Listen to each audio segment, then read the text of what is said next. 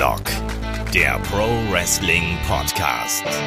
Ja, hallo und herzlich willkommen zu Headlock, dem Pro Wrestling Podcast, Ausgabe 194 und heute zum Thema Wrestling und Musik. Wir sprechen über Themes, wir sprechen über Musiker, die äh, bei großen Wrestling-Events aufgetreten sind, wir sprechen auch über Wrestler, die vielleicht selber Musik machen. All das, was irgendwie ja mit Musik zu tun hat und Wrestling. Und aus diesem Grund habe ich mir natürlich äh, ein paar fachkundige Kollegen hier eingeladen. Auf der einen Seite, da ist unser Lieblings-YouTuber, der Kai. Guten Tag. Schönen guten Tag der Ex-YouTuber. Und in der Anleitung, da ist äh, der Gigant, der Michael Schecke Schwarz. Schönen guten Tag. Ja, schönen guten Tag, schönen Abend. Ich bin ja auch DJ, deswegen äh, natürlich kenne ich mich mit Musik wahrscheinlich von uns am besten aus, aber auch der Kai hat natürlich auch schon mal Musik gehört, zum Beispiel die Lochis und was er so alles so mag. Die haben jetzt ja einen eigenen McFlurry. Fand ich stark. Es gibt einen Lochis McFlurry, habe ich auch tatsächlich neulich gelesen. Witzig. Ja, den wollte ich eigentlich mit dir jetzt einfach nicht zusammen essen, aber du warst ja leider nicht da äh, bei den WXW Progress Shows. War ich sehr nee. traurig drüber. Habe ich leider nicht geschafft. Aber dafür sehen wir uns hoffentlich bei der World Tag Team League. Und essen da dann den McFlurry? Okay, bin dabei. Finde ich stark.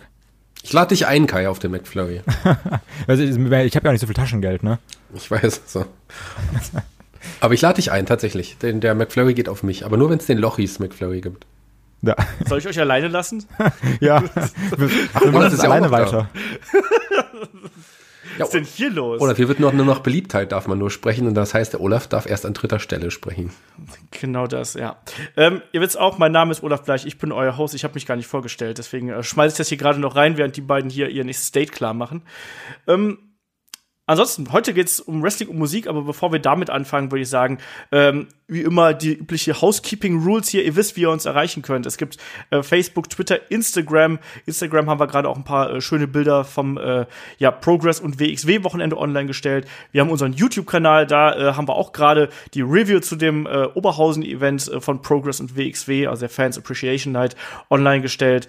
Ähm, also schaut da gerne mal vorbei. Äh, letzte Woche ist auch auf Patreon und Steady, unser beiden Supporter-Plattformen, ähm, ist jede Menge online gegangen. Es gab zum einen das äh, Call-Up-Interview mit Avalanche und es gab zum anderen auch die erste Ausgabe von Gastspiel, unserem neuen Format, ähm, was dann auch in drei Wochen hier auf dem äh, Free Verteiler quasi äh, laufen wird. Also, wenn ihr es früher haben möchtet, schaut da gerne rein. Ähm, es geht um äh, NXT UK. Ich spreche mit dem äh, WXW-Geschäftsführer Christian Michael Jacobi. Es geht um Wrestling in, in Deutschland, über die Berichterstattung, ähm, darüber, wie das hier wachsen könnte und all sowas. Also es ist ein relativ äh, freier Talk, einfach mal ähm, ein bisschen Diskussionsstoff auch dahinter.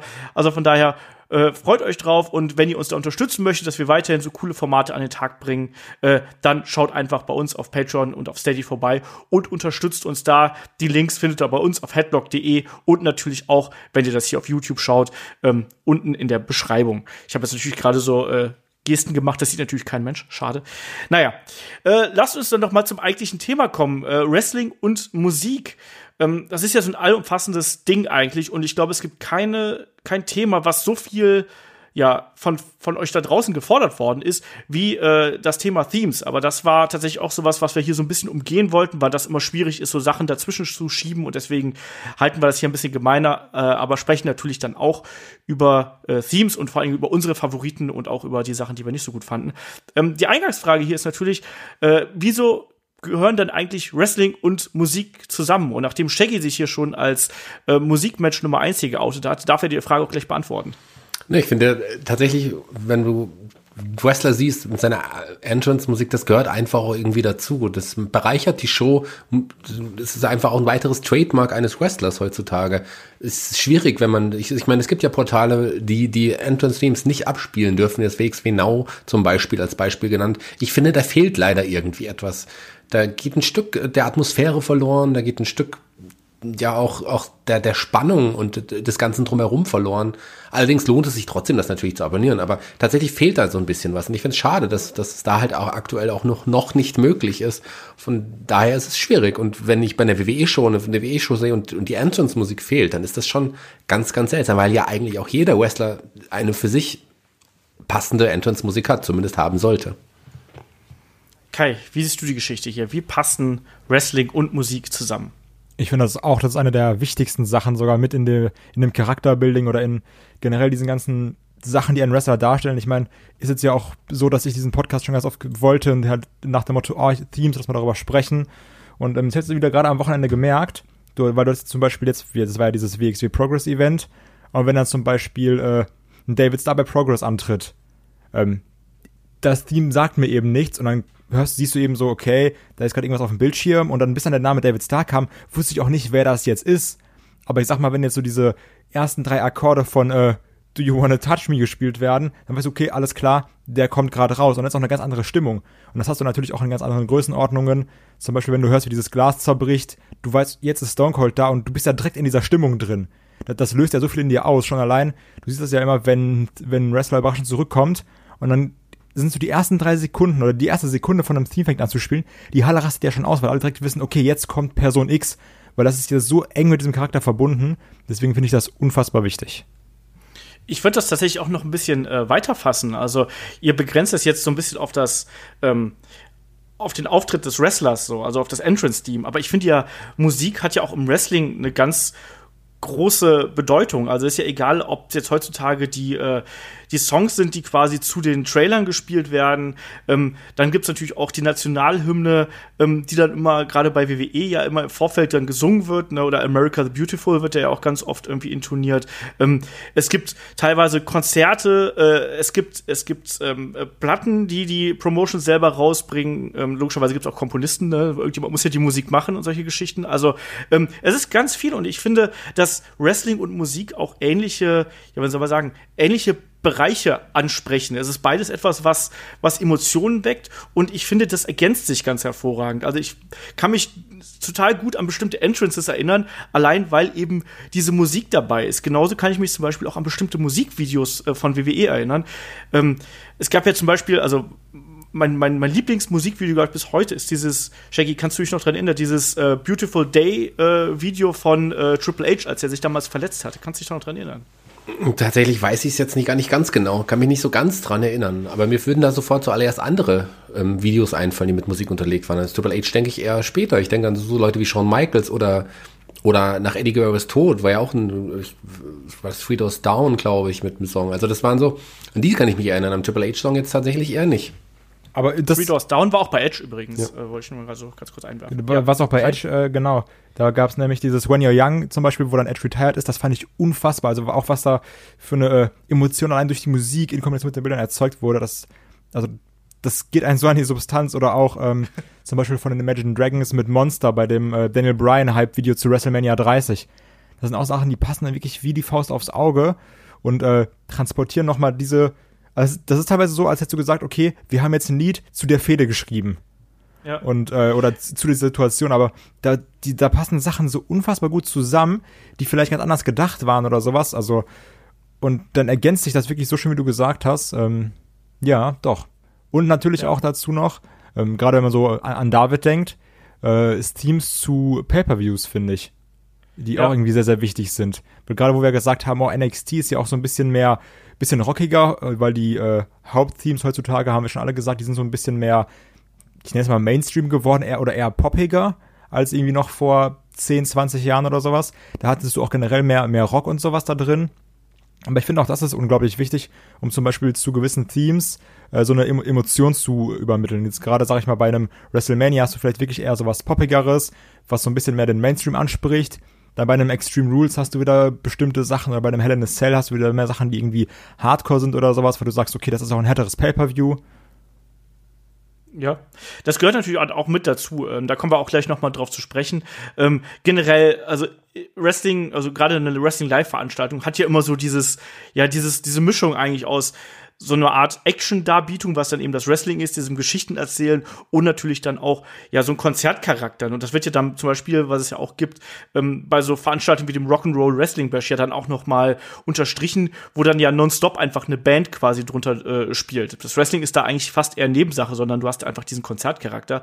Und das ist eigentlich ganz interessant, weil wenn man so ein bisschen in die Vergangenheit zurückblickt, ähm, da war das nicht immer so. Also da war diese Verbindung noch nicht da. Und ähm, wenn man, wenn man so ganz, ganz in die Anfänge äh, des Wrestling schaut, dann war es tatsächlich so, dass äh, ja die Wrestler quasi ohne Musik zum Ring gekommen sind. Und das ist dann, finde ich, auch schon interessant. Also es war dann wirklich so, dass dann also ein, äh, Gorgeous George damals, also nicht die Freundin von äh, Macho Man Randy Savage, sondern also der originale äh, Gorgeous George, dann auch wirklich ähm, einer der ersten gewesen ist, der dann in den, in den 50ern, 60ern zu Musik reingekommen ist. Also zur selben Musik, die dann später zum Beispiel auch ein Randy Savage äh, gebraucht hat. Ne? Also klassische, äh, klassisch arrangiertes Stück, um einfach seinen Charakter zu unterstreichen. Ne? Und so ging das dann eben auch ähm, weiter, dass immer häufiger, äh, ja auch dann in den 70ern durch ähm, Wrestler Musikstücke bekommen haben. Und Shaggy, das muss doch auch unglaublich schwer gewesen sein, dann in dieser Anfangszeit ähm, als Wrestler in der Halle zu kommen. Man kann sich das doch gar nicht mehr richtig vorstellen, so dass du, dass die gar keinen Wrestler mit Musik reinkommt, oder? Nee, das kann man sich gar nicht. Also gut, beim Tommaso Jumper funktioniert es ja heute auch. Bei dem passt es und gehört zum Gimmick, dass er halt ohne Entrance-Theme reinkommt. Da ist es super. Der hat inzwischen auch ein Theme. Hat er tatsächlich auch ein Theme bekommen? Im letzten NXT hat er ein Theme gehabt, ja. Das stimmt. Also ein bisschen auch wie Dolph Ziggler, also okay, es wurde nicht gut, aber ist mir nicht aufgefallen tatsächlich. aber klar, man kann es gar nicht mehr vergleichen mit früher. Heutzutage gehört das einfach dazu. Du hast äh, Gorgeous George angesprochen. Da ist es ja so, dass, dass Randy Savage, ähm, das du hast ja gesagt, der gleiche Song, den auch Savage benutzt hat. Das ist ja auch ein klassischer, klassisches Musikstück. Aber Randy Savage hat sich irgendwann die Rechte am gesamten Gimmick, auch an dem Namen gekauft von Gorgeous George. Tatsächlich. Und hat ihn seiner, genau. hat ihn damals seiner ja, Ex-Freundin oder Ex-Verlobten auch gegeben, die dann mit dem Namen aufgetreten ist. Ansonsten würde da heutzutage absolut was fehlen. Also ich der Undertaker als bestes Beispiel. Was wäre der Undertaker ohne sein Entrance-Theme, ohne den Gong am Anfang? Das ist einfach fast 30, 40 Prozent des gesamten Gimmicks macht es allein über den Entrance-Theme aus, finde ich zum Beispiel. Also es ist äh, schwer äh, nachzuvollziehen, wie, wie das damals war. Aber ich meine, die Leute waren es nicht gewohnt. Und dann waren jemand, der dann mit dem Entrance-Team zum Ring kam. Ähm, in den 15 gab es ja die Mildred Burke, diese Wrestlerin, die war die erste, die das tatsächlich auch, auch des Öfteren mal benutzt hat als Entrance-Team, aber auch nicht immer. Und wenn das mal passiert ist, dann war es wirklich was ganz, ganz Besonderes. Das kam, kam ja erst viel später, dass es wirklich regelmäßig wurde. Ja, also man muss sich nur mal die frühen WrestleManias anschauen, wie oft da noch die äh, Wrestler wirklich auch ohne Musik reingekommen sind. Ne? Also da musste wirklich ähm, teils heftig ja, improvisiert werden. Das bedeutet natürlich auch für die Wrestler, dass die dann auch quasi selber auf sich aufmerksam machen mussten. Ne? Also die dann auch äh, mehr geschrien haben und äh, irgendwie versucht haben, das Publikum auf sich aufmerksam zu machen, um, um Reaktionen zu bekommen, um denen zu signalisieren, so jetzt, jetzt passiert hier was. Ne? Das ist natürlich auch für den Wrestler ähm, eindeutig eine schwierigere Situation, als wenn du ja so ein bisschen den, den Rückhalt der Musik hast und quasi auch mit der Musik äh, ja sozusagen mit der interagieren kannst. Also du kannst ja darauf reagieren, du kannst bestimmte Gesten an bestimmten Momenten des Songs machen. Das kennen wir ja. Ich meine, heutzutage ist ja jeder Entrance bis zum geht nicht mehr durch choreografiert. Äh, früher war das eben, war das eben noch ganz, ganz anders. Ne? Und wenn man dann einfach so weiterguckt, ähm, ist es ja dann auch so gewesen, dass äh, ja Musik dann aber auch eben in den Veranstaltungen immer mehr Einzug gehalten hat. Also ich habe es gerade schon angesprochen. Ich glaube, der bekannteste Auftritt wahrscheinlich so in der frühen Zeit ist eine Aretha Franklin, ähm, die aufgetreten ist. Und es gab natürlich dann ähm, ja in der in der ganz, ganz frühen Zeit auch die Rock and Wrestling Connection. Und auch da muss ich leider wieder den Shaggy fragen, weil da war der Kai noch nicht geboren. Shaggy, was war denn die, die Rock and Wrestling Connection damals? Ja, das ist in Verbindung, also die, die, die Verbindung sind die Lorpa damals passiert und dem Sender MTV, dem noch jungen Sender damals in Amerika. Äh, MTV hat quasi auch das Wrestling für sich entdeckt und hat gedacht, dass man mit dem Wrestling sicherlich auch äh, sich gut vermarkten kann und hat ist auf die WWE, WWF damals, WWF natürlich zugegangen und man hat, hat eine Kooperation gesch geschmiedet. Man hat tatsächlich auch Cindy Lauper, die damals auch ein großer Star war in den 80ern, ähm, Girls Just Wanna Have Fun oder sowas, kennt Kai bestimmt auch. Ja, sicher. Oder True Colors, also auf jeden Fall eine ganz großartige Künstlerin. Ähm, die hat man tatsächlich auch ins WWE-Programm eingebaut und, äh, und hat sie auch ja nicht antreten lassen, das nicht, aber sie hat auch ihre Schützlinge, die sie damals unterstützt hat. Und das ist sozusagen der Beginn der äh, Rock Wrestling Connection, die sich ja sogar bis zu WrestleMania 1 damals auch äh, wichtiger Faktor war, auch auch MTV damals in der Promotion WrestleMania 1 auch sicherlich auch ganz wichtig gewesen, bis dahin irgendwie gezogen. Und das war eine tolle Zeit. Also das war sogar so, dass man auf MTV dann auch Matches gezeigt hat. Ich glaube, es war Wendy Richter gegen Fabulous Mula. Das war ein Kampf, der auf MTV lief. Und da ging es um den dam da damaligen Women's Champion-Titel der WWF. Man darf das halt wirklich nicht unterschätzen. Ne? Also ähm, ich finde, aus heutiger Sicht tut man das so ein bisschen so als ja, ein bisschen Spökes äh, ein bisschen Publicity nebenbei äh, ab, aber damals war das halt einfach ein riesengroßes Ding, auch dass dann quasi sich so Mainstream-Stars eben wie eine äh, Cindy Lauper sich dafür in Anführungsstrichen hergegeben haben, ähm, äh, solche Auftritte zu machen. Und damit äh, wurde dann eigentlich dem, dem Wrestling äh, äh, auf dieser ganz, ganz großen Bühne dann auch Tür und Tor geöffnet, weil das war auf einmal war es dann auf mehreren Sendern. Ähm, du hast dann auf einmal Musiker gehabt, die bereit waren. Es gab ja dann auch später äh, sowas wie, äh, na wie hieß er, Alice Cooper, der dann quasi als Sidekick von Jake Roberts angetreten ist und solche Sachen. Also da gab es dann viele bekannte Musiker, die bereit waren, dann auch äh, sich bei WWF zu zeigen. Und dadurch ist WWF in den Mainstream gekommen. Und ich glaube, Shaggy, da, da kannst du jetzt vielleicht auch Einspruch gegen erheben, aber ich glaube, das war auch ganz wichtig, damit wir zum Beispiel auch in Deutschland in den 90ern äh, so, so einen Hype gehabt haben, weil ich glaube, ohne diesen Anfangsboost hätten wir das in Deutschland wahrscheinlich auch nicht so gehabt. Das mag sein. Das ist, äh, gut, die Walking Wrestling Connection war natürlich etliche Jahre vorher, aber äh, dadurch, dass es so in, in, ins Mainstream, in Mainstream-Gedanken gekommen ist, hat das sicherlich auch was damit zu tun, dass Wrestling in, in Deutschland zumindest dann auch ein bisschen breiter präsentiert wurde. In Amerika war es dann längst Mainstream. In Deutschland hat es sich dann ein bisschen, ein äh, bisschen gezogen bis ja 91, 92, bevor es dann so richtig, richtig Mainstream, auch mainstreamig wurde. Auch kein Vergleich mehr zu heute. Also das war wirklich, jeder war damals, hat Wrestling geschaut. Also wirklich jeder in, in der Schule, den ich kannte. Wir haben diese Sammelkarten gesammelt und haben natürlich auch die Wrestling-Musiken äh, gehört. Also da kommen wir sicher auch gleich drauf zu sprechen. Äh, meine allererste CD, die ich mir gekauft habe, also wirklich CD, Single, war Slam Jam von den World Wrestling Federation Superstars. Das, äh, das habe ich nie vergessen. Das ist ein großartiger, schlechter Song, aber ich habe das damals geliebt. Ich habe das heute ehrlich gesagt noch gehört, so in der Recherche auf äh, die ganze Geschichte. Das Album hieß ja WrestleMania. Ja. Ähm, und ähm, weil ich habe auch zuerst nach Slam Jam gesucht und Slam Jam heißt lustigerweise das Album von der WCW. Okay. So, das wusste ich auch nicht, das fand ich ein bisschen lustig. Ähm, aber ja, das war. Das, tut mir leid, Kai, dass du jetzt gerade so ein bisschen äh, hier zwischen den alten Männern irgendwie so ein bisschen außen vor bist. Ich finde, ihr habt ja auch so wenig. Ihr seid ja alt und kränklich und so. Da könnt ihr auch einfach mal über die Vergangenheit äh, euch freuen. Früher war alles besser, Kai. Das stimmt. Also zumindest unschuldiger. Ich, also dieses WrestleMania-Album, äh, was halt damals äh, rausgekommen ist. Also Shaggy, das kann man ganz, ganz schwer beschreiben. Also, das ist äh, 92 aufgenommen worden, in London sogar. Ähm, und ist 93 dann rausgekommen. Ich kann mich daran erinnern, Achtung, mein, äh, also es gab ja davor gab es noch das Piledriver-Album, das muss man auch mal sagen. Ne? Also gab es dann zweimal äh, zwei Wrestling-Alben äh, mit dem Namen Piledriver, die sind aber mir vorbeigegangen, muss ich, muss ich dazu gestehen. Ähm, da waren dann eben auch die, äh, die Themes dann teilweise drauf und all sowas. Also, aber für mich war auch dieser Anfang von Wrestling und Musik war dieses WrestleMania, die Album, was 93 rausgekommen ist. Und mir hat das damals mein Bruder aus der Videothek mitgebracht. so, und, und ich habe es mir dann äh, von CD auf Kassette überspielt. Also auch das wieder so.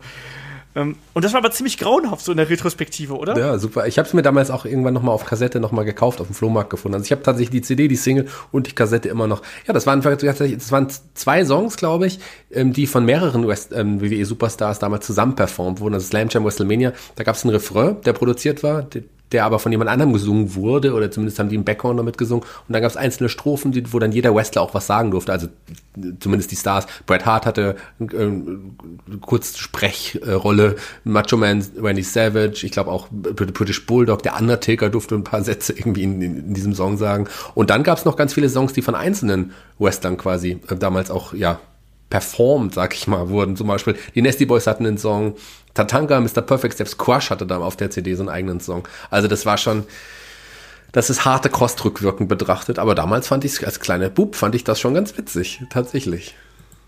Es ist, es ist, ja, ich fand es auch halt extrem lustig, aber da, die, die Texte sind auch so absurd. Also, ähm, gebt das gerne mal irgendwie bei YouTube ein. Also, allein der Bret Hart Song, also mein, worüber sollte ein Bret Hart reden? Ne? Er spricht, spricht natürlich darüber, äh, Never been a right time to say goodbye. Und er singt einfach eine Liebesschnulze. Also er spricht eine Liebesschnulze. Er spricht. Wo, ja, wo, wo es dann darum geht, dass er mit einer Frau äh, äh, Schluss macht quasi. Und dann kommt so ein ganz kitschiger Refrain, ähm, wo es dann darum geht, ja, es gibt niemals den, den richtigen Zeitpunkt, um irgendwie Schluss zu machen. Und Hexor Jim Duggan, äh, da geht der Refrain ja nur äh, irgendwie Hexor Jim Duggan likes to beat people up.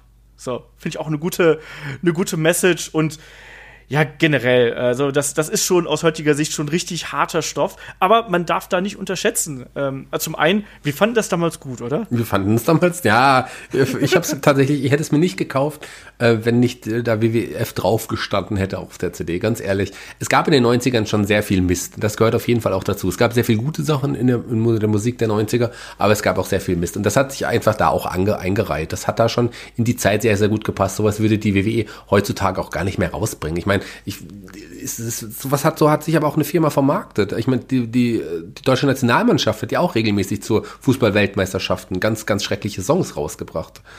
Also mit, mit, mit anderen Musikern, also mit richtigen Musikern zusammen. Udo Jürgens oder was es da alles gab. Rex Gildo, äh, wenn ich mich. Die Village People. Village People, Village das war dann People. später, das war das letzte und danach gab es das zum Glück nie wieder. Und das kann man sehr, sehr gut vergleichen, weil da auch die Fußballer tatsächlich auch so ein paar Zeilen immer einsprechen durften oder versuchen durften zu singen zwischendrin. Also so eine Art war das tatsächlich und das, äh, ich finde es gut, dass es das gab. Wie gesagt, ich kann heute immer noch erzählen, meine erste CD, Slam Jam, ähm, meine erste, äh, aber ansonsten, ja, also es ist witzig, wenn man das jetzt aus heutiger Sicht nochmal anhört, aber gut kann man es nicht finden. Nee, nicht wirklich. Aber, aber die Dinger waren halt erfolgreich, ne? Und du hast gerade gesagt, du hast dir äh, damals die Slam Jam äh, CD geholt. Ähm, die war tatsächlich auf Platz 4 in, in den äh, in UK. Ja. Also von daher, die war richtig hoch in den Charts. Und ich kann mich auch damals daran erinnern, dass das wirklich auch dann ich weiß gar nicht, ob das damals schon Viva war oder, oder ob das noch MTV gewesen ist, aber so, ich kann mich daran erinnern, dass ich vorm Fernseher gesessen habe und da konnte man dann sehen, auf welchem Platz dieses Ding ist. Und ich habe mich da tierisch drüber gefreut, dass Wrestling irgendwie auf dem Musiksender lief. Ähm, und ohnehin, es gab ja dann auch verschiedene so Gastauftritte von, von Wrestlern in Musikvideos. Also auch da wieder, Shaggy, kannst du dich dran erinnern an den Ultimate Warrior in, äh, in dem Phil Collins Video damals? Ja, da kann ich mich auch noch dran erinnern, aber ist, ich habe es auch zum Glück verdrängt, ja. Aber die Wrestler waren da auch äh, äh, tatsächlich nicht nur in Deutschland im Mainstream angekommen und äh, die nutzte man auch dann andersweitig in der Popkultur. Das waren dann bekannte Gesichter und klar kann man mit denen dann auch äh, Werbung machen. Ja, also das war dann wirklich so. Also wenn du den quasi dann im Video gehabt hast, war das dann auch wirklich für die Musiker eine große Nummer so, also eine, eine große Geschichte. Und da gibt's einige, die das, die das gemacht haben. Ne? Also ähm, äh, ich weiß, also, wir erinnern uns wahrscheinlich auch alle an den, an den legendären Auftritt von, von Vince McMahon, ne? wo er da äh, mit den Hüften gewackelt hat und so. Äh, gibt's ja auch, ne, mit Stand Back und sowas. Also das war auch sehr witzig und Hulk Hogan hat auch irgendwie Musik gemacht. Also da sind da sind mehrere gerade aus der alten Generation dabei. Ich wusste sogar ein Terry Funk hat ein Album aufgenommen. Wusste ich auch nicht, dass der sowas gemacht hat. der hat so, so ein Country Album war das, aber ja, ja, das ist auf jeden Fall war das auch. Es musste auch in den 80ern gewesen sein. Das ist also diese die Songs sind eigentlich ganz schlimm. Du hast Hogan angesprochen, der hat das glaube ich sogar mit Jimmy Hart zusammen gemacht, der ja auch viele WWE Musiken oder WWF Musiken damals noch geschrieben hat, auch ein paar WCW Musiken. Ähm, die haben zusammen tatsächlich eine Band damals gegründet. Da war sogar die Frau von Hulk Hogan auch mit beteiligt, die damalige Frau Linda. Ähm, auch ein ganz schlimmes Album. Auch so, also, aber Jimmy Hart ist ja ein Musiker. Das ist ja, Jimmy Hart ist ja ein relativ, der kommt ja aus der Musik. Der war Mitglied der, der Gentries in den 60er Jahren, eine sehr, sehr bekannte Band. Die hatten auch äh, wirklich Hits, also die waren wirklich erfolgreich und danach ist er erst zum Wrestling gegangen. Also der hat mit Musik ja schon einiges am Hut, aber sich diese Band von Hogan und, und Jimmy Hart, die hieß ein Wrestling Boot Band oder sowas, The Wrestling Boot Band und das hat er sicherlich nur gemacht, um Geld zu verdienen, aber ein bisschen was ist ja auch hängen geblieben. Ja, also, ne? Wenn man eben die Popularität hat, dann kann man die auch ausnutzen, sage ich einfach mal. Ne? Also dann kaufen es die Leute auch irgendwann, egal wie kacke das ist. Und man hat damit äh, damals natürlich richtig Geld verdient. Da darf man sich auch echt nichts vormachen. Ähm, darauf, auf diesen Wagen sind natürlich dann auch andere Promotions aufgesprungen. Ne? Also ich habe gerade das Slam Jam Album äh, angesprochen von, von der WCW. Ich muss sagen, ich liebe diese, diese Songs, die auf, das sind die alten Entrance-Teams dann aber die sind auch teilweise so von den Texten her absolut albern. Also du, du kennst doch, ihr kennt doch sicherlich doch das alte Sting-Theme, ne? He's a man called Sting ja. und so. Und, und da, da geht es dann darum, der, unter im Text geht es unter anderem darum, dass, dass dann beschrieben wird, was er so tut. Und wenn man auf den Text achtet, dann lautet eine Zeile, he does this and he does that. so. Wenn das keinem Gegner Angst einflößt, dann weiß ich es nicht. Ja, aber das, das ist ja auch ein vorhersehbar, Ding. ne? Ja das ist ja auch ein Ding von Musik generell. Also wenn man, da sollte man, manchmal sind die Texte schon ganz wichtig, manchmal geht es auch eigentlich tatsächlich nicht so unbedingt um den Text. Übersetzt kannst du einen Großteil der bekannten englischen Songs mal übersetzen, da kommt oft auch Quatsch raus. Ja, wie dem auch sei. Ich fand das auf jeden Fall sehr lustig. Ich mag, ich liebe bis heute das alte WCW-Theme von äh, Ravishing Recruit zum Beispiel. Das ist immer noch ganz großartig. Oder auch das von Dustin Rhodes damals mit äh, They Call Him the Natural. Das Da, Olaf äh, übrigens schon mal bei einem 90er Jahre. Podcast gesungen hat, das wird er jetzt auch noch mal ganz kurz ein, eine Zeile singen, oder? Ich habe es damals gefeiert. Ich möchte es gerne noch mal hören. Nee, das gibt's nur auf Patreon, weißt du? Okay, so. Das war doch im Dustin Rhodes Podcast, wo ich das gemacht habe. Das stimmt, ich glaube, da hast du es gemacht. Das war auf jeden Fall sehr schön. Ja, wie dem auch sei. Aber wir haben gerade auch schon angesprochen, es gab dann immer wieder auch Verbindungen von Wrestlern äh, in die Musik. Michael Hayes zum Beispiel ist ja auch jemand, der dann äh, sein Entrance-Team äh, oder das, das Team der Freebirds äh, selbst gesungen hat. Auch ein Honky Tonk Man hat das Ding ja damals selber gesungen, glaube ich, auch von, war auch von Jimmy Hart äh, produziert, oder Shaggy? Ähm, der, der Song von Honky Tonk Man ist von Jimmy Hart produziert Ja. gewesen. Ja, auf jeden Fall. Und Bad Street USA hat ja äh, Michael Hayes damals äh, ja selber performt, selber auch, glaube ich, geschrieben, wenn ich mich richtig erinnere. Und das ist ja ein richtiger Hit gewesen. Das hat er ja auch nochmal performen dürfen bei seiner Aufnahme in die Hall of Fame. Das war auch ein cooler Moment, als die Freebirds aufgenommen wurden. Das war witzig. Ja. Genau, absolut. Und äh, damit sind wir eigentlich auch schon so ein bisschen beim, beim, beim, beim Thema, ne? wie, wie sich auch die Musik verändert über die Jahre. Und ich finde auch an, an der Musik äh, im Wrestling kann man auch immer gut den Zeitgeist ablesen. Also gerade Kai hat es ja auch gerade schon so ein bisschen angedeutet, ähm, wie sich das verändert hat. Also Kai, wie, wie würdest du gerade äh, die Musik beschreiben, die wir jetzt vielleicht auch jetzt aktuell haben oder vielleicht auch im Vergleich vor zehn Jahren oder so? Das Witzige ist, passend dazu habe ich mir, ich glaube, vor vier Tagen oder sowas nochmal, ähm, es gibt halt so ein Video von allen Raw-Openings, von den Ja. allerersten bis jetzt. Und du hast natürlich auch gemerkt, dadurch, dass natürlich auch PG, äh, also äh, hier TV14 oder so heißt das, glaube ich, ne? Ähm, Ja. Damals war, da waren natürlich auch die äh, Bilder oder sowas bisschen äh, anders als heutzutage. Und auch die Musik, also das ist viel mehr Sachen, die waren richtig harter Rock. Und irgendwann hast du dann immer so ein bisschen mehr so, ich sag mal so Sing-Sang-Sachen. Oder wenn man jetzt ganz böse sein würde, könnte man auch sagen, du hast erstmal so härtere Sachen und irgendwann hast du dann so ein bisschen so dieses Green Day, was dann einfach, wo du dann wirklich gesagt hast, okay, das ist nicht mehr so das, was diese Aggressivität rüberbringt, sondern das holt vielleicht auch einfach den Mainstream ab, weil es viele Leute kennen.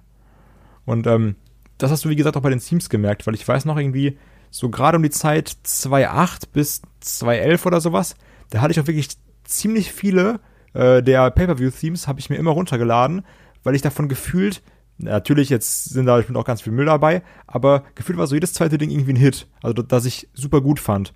Und heutzutage, jetzt so gerade die letzten Themes, ist alles immer so, ja, also ich kann jetzt das hören oder eins der anderen 5000 Lieder, weil die so ein bisschen 0815 sind. Und dann ist es wirklich so, dass mich gerade heutzutage die ähm, NXT Takeover Themes immer sehr stark ansprechen.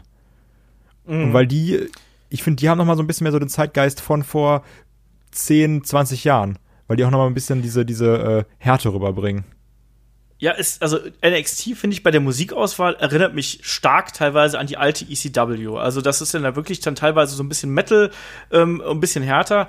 Ähm, die ECW damals war ja auch einfach prägend, dadurch, dass die dann wirklich einfach, äh, ja, ich weiß noch nicht mal, ob die irgendwie eine Lizenz gehabt haben oder sowas, aber ich glaube, die waren einfach frech genug und haben sich da äh, dann einfach die Teams gekrallt und haben da ja dann auch wirklich, ja, damit Stars gemacht. Ne? Also zum Beispiel ein Sandman wäre damals ohne Enter Sandman Oh Gott. nie so groß geworden. Einmal dazu. ja, bitte? Ich habe letztens ähm, Kai ist gerade gekommen. Ja, wirklich. Ich habe auf, ähm, auf Twitter habe ich das gesehen. Und zwar, ich, das war ja irgendwann mal bei so einem relativ, bei einer relativ großen Veranstaltung, da kam dann Sandman wirklich einmal zu Enter the Sandman raus, weil es gab doch, glaube ich, irgendwie ganz häufig Pro Das war beim ersten One-Night-Stand. Ja, und genau, und da habe ich das Video gesehen. Das ist ja eine der geilsten Sachen aller Zeiten. Das ist ja unfassbar. also wie der mit seinem, mit seinem Kendo-Stick in der Crowd steht und die Halle beim Refrain komplett eskaliert. Also die singen, die schreien ja alle mit. Das ist so ein geiler Entrance, ne? Ich liebe das. Also unbedingt mal anschauen, was da für eine heftige Stimmung rüberkommt. Ja auch in der, in der Energie, die dabei äh, rübergekommen ist. Und ich sag's dir ganz ehrlich, also die ECW hat meinen damaligen Musikgeschmack äh, extrem stark geprägt. Also Shaggy, war das bei dir auch damals so? Das kann man wohl so sagen. Also ich, gut, ich habe mich ja damals auch schon sehr mit Musik beschäftigt und ich mochte auch viele der Themes und ich kannte die auch ja, schon auch aus an, von anderen Wegen. Und ihr habt gerade den Sandman angesprochen. Also das ist auch so jemand. Ohne sein Theme ist der auch nur halb so gut, also zumindest kommt er dann halb so gut rüber. Wir hatten ihn ja auch in der, in der WCW dann als, gut, als Hardcore-Hack ist er da aufgetreten mit ganz anderen Theme. In der WWE hat er ja auch dann später ein anderes Theme bekommen müssen und auch sehr rückwirkend, wenn man sich die alten ECW-Shows anschaut. Auf dem Network ist, sind ja auch die Musiken gar nicht mehr so, die Originalmusiken zum Großteil ja auch gar nicht mehr dabei, weil es einfach auch gar nicht darf. Und ein Sandman ohne Enter Sandman, das, das ist einfach, da fehlt was. Also es ist ja nicht nur der eine Auftritt, den, den Kai gerade angesprochen hat, das war ja bei jedem Auftritt des Sandman so, dass das Publikum so mitgegangen ist. So, das, das ist, das hat einfach den Sandman ausgemacht. Das war, da beim Undertaker habe ich gesagt, vielleicht 30 Prozent des Gimmicks, bei, beim Sandman waren es locker 70 Prozent des Gimmicks war einfach der Song. 20 Prozent des Bier und der Candlestick und der Rest war der Sandman selber. So. Ja, das, äh, das stimmt. Also im, im Ring war der, der Sandman jetzt ja nie sonderlich äh, begabt, sagen wir es einfach aber mal es war so. egal, Aber das es hat war bei ihm absolut ja, es war egal. Total wurscht. Also ich hätte das auch total gern mal live gesehen, ganz im Ernst. Also da im, im Publikum zu stehen. Ähm, jemand anders, der, der mich da auch äh, oder bei dem ich auch irgendwie das Theme immer im Kopf behalten habe, war zum Beispiel äh, Rob Van Dam damals, das alte ECW-Theme, äh, Walk von, von Pantera. Äh, das fand ich halt auch mega. Also kann ich dir gar nicht genau sagen, wieso eigentlich, weil ich eigentlich Pantera gar nicht so gerne mag, aber ähm, das hatte einfach da auch wie Arsch auf einmal gepasst, ne? Bis hin zu den, ja, keine Ahnung, bis hin zu den Comedy-Sachen. Also wenn die Full-Blooded Italians äh, nicht mit Staying Alive reinkommen, dann passt das irgendwie nicht, ne? Und ich habe ja, glaube ich, schon ein paar Mal gesagt, ich habe ja noch immer die alten, die alten DVDs von der, von der ECW, wo ja wirklich alle äh, noch mit den, mit den Original-Themes reinkommen. Irgendwann gab es dann da einen Punkt, ähm, irgendwie 2000, 2001, wo dann ähm, die die Rechte offensichtlich an den an den Musikstücken nicht mehr gehabt haben und die haben da einfach aufs brutalste, also noch schlimmer als es heute bei äh, beim Network ist, wurde einfach aufs brutalste einfach irgendwie so ein, so ein billiger lizenzfreier Kram drüber gelegt, ne? Also so ein da kommt dann Enter Sandman rein und dann hast du einfach nur so ein so ein langweiliges Gitarrensolo einfach da drüber gelegt. Ich so, oh. Ich kann mir übrigens nicht vorstellen, dass die ECW wirklich damals die Rechte hatte, das so wirklich zu ich mir vermarkten. nicht Das- ich weiß nicht, wie sie es gemacht haben. Ich, man kann es ja jetzt auch nicht mehr nachvollziehen. Aber das kann einfach nicht, also ich weiß nicht wie, weil das sind ja wirklich im Fernsehen möglicherweise, ja, aber dann nicht bei der DVD-Veröffentlichung. Also da gibt, da müssen ganz andere Summen fließen, da ganz andere ja, Lizenzen, die man haben muss. Und das, das, das weiß ich nicht, wie sie es gemacht haben, aber sie haben es tatsächlich rausgebracht.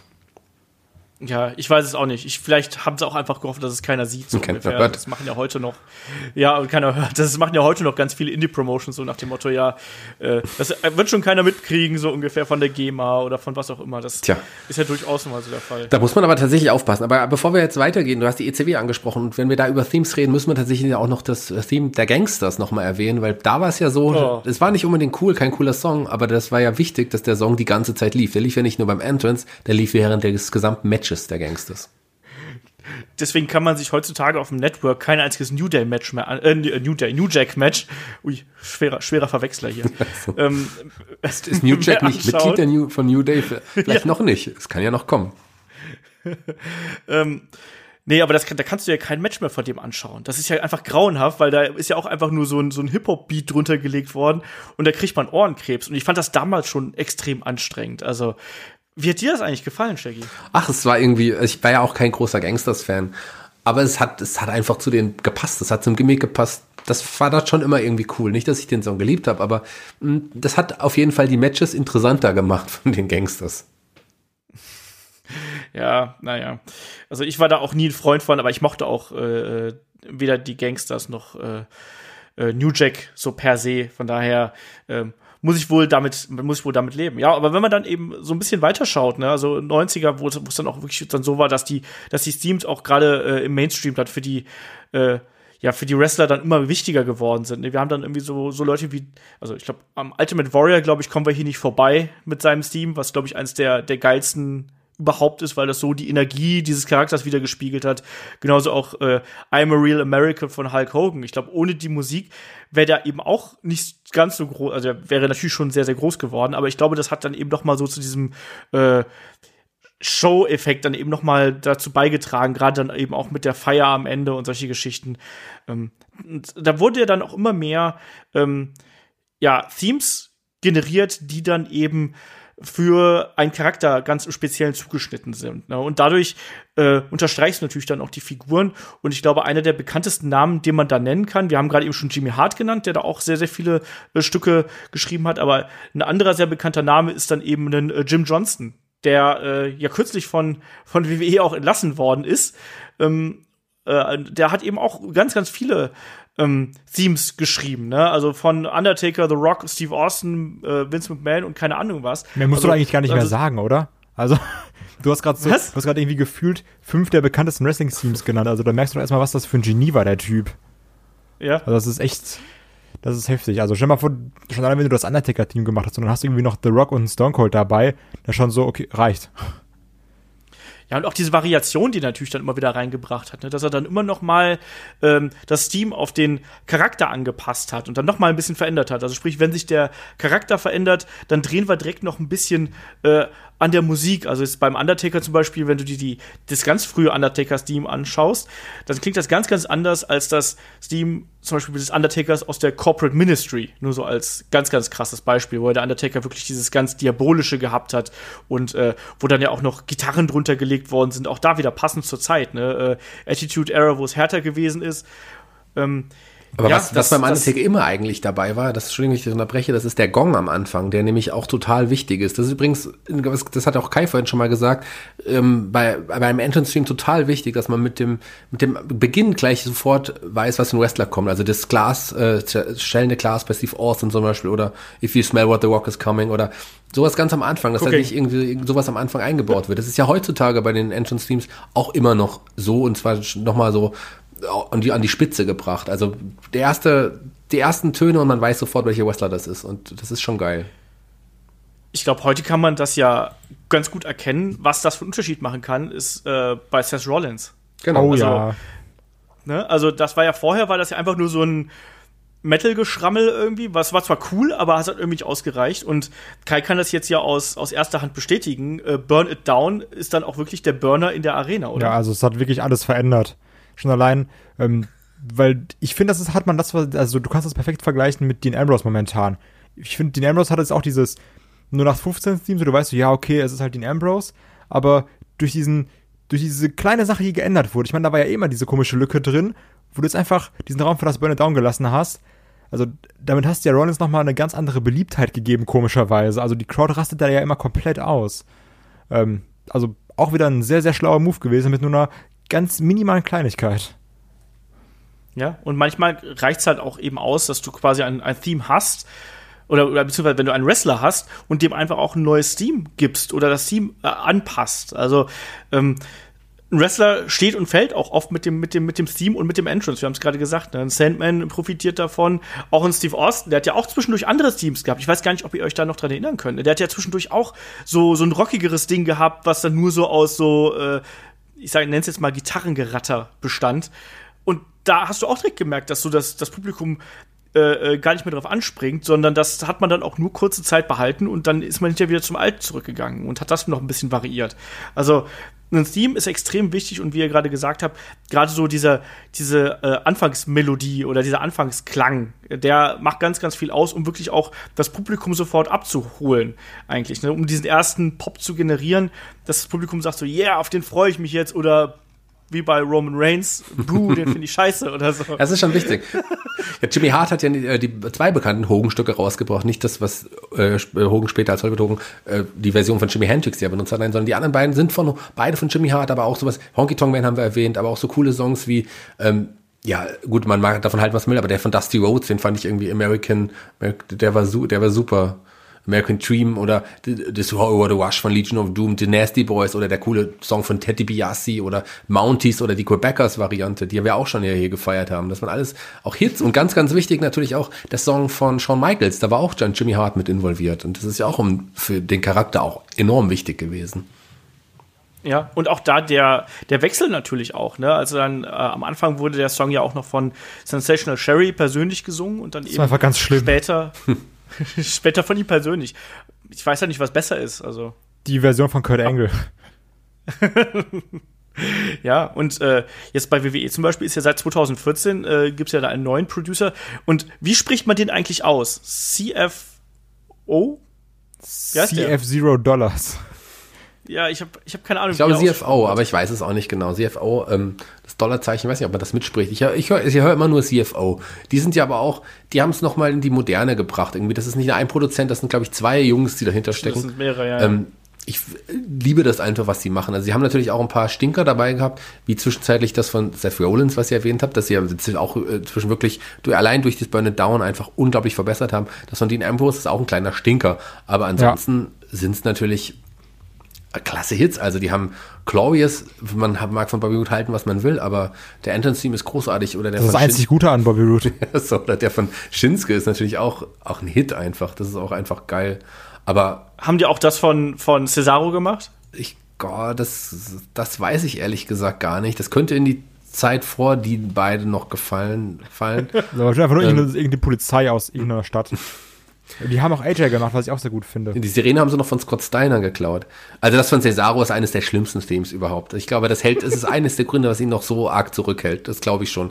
Da braucht man auf jeden Fall. Aber ansonsten haben die wirklich, das sind einfach geile Songs, die sie rausbringen, aber auch so, so facettenreich. Da sind ja auch so ein paar Songs, wie, ähm, der, wie der jetzt hier von, von Revival, das ist auch so ein harter Song, oder Alistair Black, haben sie- oder, und dann gleichzeitig aber auch so Songs wie der von Bailey oder, ja, das Halleluja von, von Damien Sando und so Sachen, die sie auch, auch Der überarbeitet von hatten. AJ. Der von Der ist AJ, mega. so ein Hip-Hop-Song und sowas. Also da ist wirklich, die sind facettenreicher, als es jetzt ein Jim Johnson oder auch ein Jimmy Hart je waren. Das stimmt auf jeden Fall. Weil sie hat auch schön so ein bisschen Ja. den, äh, also ich finde, wenn du da das Lied hörst, dann weißt du aber auch so ein bisschen, welcher Charakter da gerade reinkommt. Also, ähm, weil du, du hast halt direkt so bei äh, Nakamura auch diesen japanischen Touch drin. Und ich finde ja auch, also was ich übrigens wirklich gut finde, ist, dass sie aus einem Theme, was ja super beliebt war, dann das Heal-Theme gemacht haben, was trotzdem gut ist. Also da kam jetzt keiner gesagt so, okay, das finde ich jetzt super schlecht. Alle haben gesagt so, okay, das passt perfekt. Und auch bei äh, AJ mit diesem, mit diesem, äh, die, ja, diesem, diesem Südstaaten-Flair, nenne ich es jetzt mal ein bisschen. Das finde ich auch richtig gut. Und Bobby Roode Glorious. Gut, das ist das Einzige, was ihn ausmacht, aber hey. ähm, nein, also, weiß ich nicht. Ich, ich finde, das, das geht noch mal ein bisschen mehr auf die Charaktere ein als, die, als äh, andere Themes vorher. Ja, also das kann man absolut so sehen. Ne? Also der, die, die haben da auch echt einen guten Job gemacht. Ne? Also ihr habt jetzt gerade schon die bekanntesten äh, Themes da angesprochen. Ähm, wir haben jetzt natürlich auch schon angesprochen, was macht ein Theme aus. Also auch diese Wandlungsfähigkeit finde ich auch extrem wichtig. Aber ich habe immer gesagt, wenn ein Charakter sich verändert, also sei es jetzt, dass er von Heel zu Face wechselt oder umgekehrt oder äh, irgendwie sonst wie sich verändert, dann muss eben auch der Auftritt und das Team muss sich mit verändern. Und das äh, wurde ja zuletzt beispielsweise bei Shinsuke Nakamura ganz, ganz hervorragend gemacht mit dieser, äh, äh, mit dem, mit dem Rising Sun Theme, wo dann auch noch mal die Lyrics drüber gelegt worden sind, was natürlich auch gleichzeitig verhindert, dass die Leute das wirklich vernünftig mitsingen können. Also das war schon sehr smart und äh, das ist wirklich schon, schon richtig gut. Das ist auch eine Kunst, Wrestling-Teams ähm, zu präsentieren und die dann auch eben, ja, da gehört ja dann auch noch mehr dazu. Da gehört dann eben noch die, die, äh, die ganze Show drumherum, das Licht und so weiter und so fort. Also das muss ja dann auch alles aufeinander abgestimmt sein, damit äh, das auch wirklich so seinen Effekt rüberbringt. Und jetzt können wir ja einfach mal hier so ein bisschen fragen, nachdem wir jetzt wissen, was Teams ausmachen, wozu die gut sind und, äh, und so weiter und so fort. Was sind denn eure Lieblingsteams und was sind eure, ja, Stinker, um es mal so zu sagen? Und was sind vielleicht Teams, die ihr eigentlich gruselig findet, aber trotzdem mögt? Die ich gruselig finde und trotzdem mag, sind vor allem so Themes aus den, ja, aus den 90ern. Das war, was man nicht vielleicht unbedingt als richtiges Theme oder richtigen Song bezeichnen kann. Die, die, ich mochte Bestien Buggers Entrance Theme. Das ist einfach ja dieses Schmatzen und Rülpsen oder, oder bei iOS damals, Irwin auch Scheister, dem äh, Steuereintreiber, ähm, der hat ja auch einfach nur so eine alte Schreibmaschine als, als Geräusch irgendwie, als er ja reingekommen ist. Oder ein Skinner, da gab es irgendwie nur so ein, so ein, ich weiß nicht, irgendwie so Ge- Sumpfgeräusche. Also sowas gab es ja. Ja, so Quaken irgendwie und so Kram war das doch, genau, oder? So, sowas gab es ja damals auch. Also man hatte ja nicht immer nur so, so Themes. Also, aber Wir hatten damals nichts, wir hatten nur nur so. Geräusche für ihn. Das passt schon. Das gibt's ja heutzutage leider auch irgendwie nicht mehr. Aber das war schon immer auch zum Charakter so ein bisschen, zum Gimmick gepasst. Das mochte ich zum Beispiel irgendwie, obwohl es natürlich, weil das konnte man sich ja eigentlich so nicht anhören. Und eins, meine natürlich, ähm, ja, Guilty Pleasures Themes ist natürlich das ähm, Real Man's Man vom, von William Weagle, diese kurze Variante, die er hatte. Das äh, habe ich geliebt. Das ist so erinnert tatsächlich so ein bisschen an den Song von Monty Python, an den Holzfäller-Song, Ja. Lumberjack-Song. I'm a man.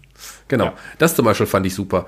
Ähm, aber das sind eher so Guilty Pleasure Songs, die ich wirklich richtig liebe. Die habt schon erwähnt, Shinsuke ähm, finde ich großartig. Bobby Wood ist natürlich toll gemacht.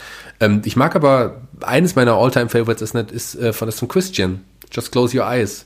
War, Oh, das hast du ja, sorry, aber das ist äh, eins meiner absoluten Lieblingsthemes. Das ist aber auch, ähm, das ist von Story of the Year, eine tolle Band. Äh, Ein bisschen, ich glaube, noch minimal geändert von Jim Johnson damals und uns ein bisschen angepasst. Das finde ich zum Beispiel großartig. Ich mag aktuell das Theme von Alistair Black sehr. Das von Revival hatte ich schon erwähnt, finde ich richtig gut. Aber es gibt so viele. Redet ihr erstmal, dann fallen mir bestimmt noch ein paar ein. Ich habe ja, ich bin ja echt so jemand, der äh, gerne Theme-Songs mit, mit Gesang und mit Text hat. Ja.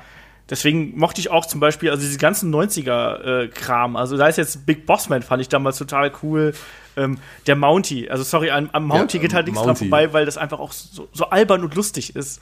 Ähm, ja, und generell, wenn man jetzt so in die, in die jüngere Vergangenheit guckt, da hast du, habt ihr schon ein paar Sachen gesagt, hast du gerade schon ein paar Sachen genannt, ne? Also Christian äh, gehört da für mich dazu. Ich mochte auch das, äh, das Team von Edge extrem gern, äh, Metalingus von äh, Alter Bridge. Ich mag Alter Bridge ohnehin sehr gern.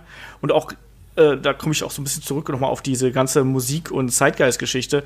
Ähm, auch damals Creed fand ich halt auch die ganze Zeit richtig, richtig cool. Also bis dann, bis ich dann rausgefunden habe, dass es dann auch teilweise sehr viel äh, ja, religiöser Kram ist, den sie da singen. Also solange man darauf nicht achtet, dann, dann geht's. Aber manches ist halt wirklich schrecklich, wenn man drüber nachdenkt und darauf achtet, was sie singen. Ähm, das ist dann eben schon cool. Und ansonsten ja, so, so Guilty Pleasure Themes, habe ich, weiß ich gar nicht. Also so, so Sachen, die ich halt überhaupt nicht ausstehen kann, ist also wirklich auch sowas, was dann nicht zum Charakter passt. Also ich fand zum Beispiel äh, Cesaro ist, glaube ich, da einfach so das, das Nummer eins äh, ähm, schlechte Beispiel, äh, was, was, was da abgibt. Ne? Kai, wie sieht's bei dir aus? Ähm, also ich finde, man muss einmal differenzieren so zwischen Themes, die ja eigentlich schon richtige Songs sind oder die extra für den Wrestler gemacht wurden. Also deswegen natürlich auf wirklich auf Nummer eins bei mir ist äh, Call of Personality. Also liebe dieses Lied. Ähm, auch ein Edge ist natürlich ein fantastisches Lied. Äh, Shawn Michaels kann man auch wirklich super gut weghören. Und ähm, gerade dazu diese Sachen, die äh, extra gemacht wurden, wie ein Alistair Black, super stark, Nakamura fantastisch ähm, und AJ, ich liebe dieses Team unfassbar, also wirklich, ich weiß noch, als äh, AJ debütiert ist, wo ich dann ganz am Anfang gesucht habe, so wo gibt's das Lied, weil das normalerweise ist der WWE immer direkt, okay, hier auf dem YouTube-Kanal hörst du ja an oder sowas und irgendwie das hat einen Tag gedauert und ich, ich war verzweifelt so, okay Leute, wo gibt's dieses Theme? Ja, das weiß ich noch, aber apropos ähm, Guilty Pleasures, also da würde ich auf jeden Fall gerne noch mal ein paar nennen. Themes, die ich mag, warum, ich, ich weiß auch nicht warum. Ich äh, mochte immer so das Theme von Apollo Crews. Irgendwie weiß ich auch nicht, also es hat irgendwie, irgendwie mag ich diesen Beat nur, obwohl ich auch Apollo Crews uninteressant finde. Ähm, Damit steht Kai immer aus dem Bett auf. ja, wirklich, aber auch mit diesem, äh, so wie er halt. Also ganz einfach. Ja. Ty Dillinger finde ich irgendwie auch immer ziemlich cool. So, auch wegen diesem Ten vielleicht. Und was ganz, ganz Guilty Pleasure war, war immer das äh, Theme von Adam Rose. Das fand ich auch sehr geil. Das war super. Das muss ich aber auch, da hat, da finde ich, muss ich auch äh, wirklich da auch unterstreichen. Das fand ich auch toll. Das hat auch irgendwie wirklich gepasst. Aber ich sehe Kai jetzt immer vor mir, wie er vom Spiegel steht und auf Sexy Boy Song performt. das finde ich schon witzig auf jeden Fall. Was wir auch fast ganz vergessen haben, ist, ähm, Nur wenn Olaf meine äh, Dingens macht, meine Sensational Sherry. das, das, das macht der Olaf sicherlich. He's just a sexy boy. Ist keiner so im Unterhemd vom Spiegel. Ja, aber auf jeden Fall. Oh, warte ganz kurz. Okay. No more words. Fertig. Von Okay. Jeff Hardy. Auch eine gute Variante, stimmt. Jeff Hardy ist ja auch so jemand, ähm, der auch selber noch Musik gemacht hat. Da kommen wir eigentlich auch gleich nochmal drauf zu sprechen. Aber äh, ich wollte gerne nochmal Motorhead ansprechen. Da zwischen Lemmy, der leider nicht mehr unter uns Ja. ist, großartiger Musiker, einer der größten aller Zeiten. Und ähm, Triple H gibt's ja auch eine enge Verbindung. Die beiden waren ja sehr gut befreundet. Und Lemmy hat auch eine Reihe von Songs für ja, Triple H. Also es gibt ja zwei, drei Triple H-Songs, King of Kings und The Game, ähm, die teilweise extra ja für Triple H sogar performt wurden. Aber auch ähm, die Evolution hat ja einen Song benutzt von, von Motorhead und so weiter. Also die haben auch sicherlich eine enge Verbindung zum Wrestling. Und auch tolle Songs. ja. Und hatten ja auch ein paar Live-Auftritte äh, bei WrestleMania und so. Das war auch immer sehr, sehr geil. Muss ich der. Motorhead-Auftritt Also, war- ist unfassbar schrecklich. Der ist Was? super schlecht. Also wirklich jetzt. Also, es gab zwei übrigens. das glaube- ist, ähm, ich glaube, ich weiß nicht, welcher von beiden das war, aber bei einem performt halt Mo also, äh, Motorhead, also an Lemmy, äh, wirklich diesen The Game Entrance. Und du denkst so, ey, sag mal, Text hast du aber schon mal gelernt vorher. Also, das ist, Lemmy darf Das das. ist- also das ich ist glaube, wirklich Kai nicht geil. verwechselt auch äh, Motorhead mit Kid Rock. mit Machine Gun Kelly. Machine Gun ja, Kelly. genau. Ähm, mir fallen auch gerade noch ein paar andere Sachen ein, übrigens, von wegen äh, hier Geräusche, so.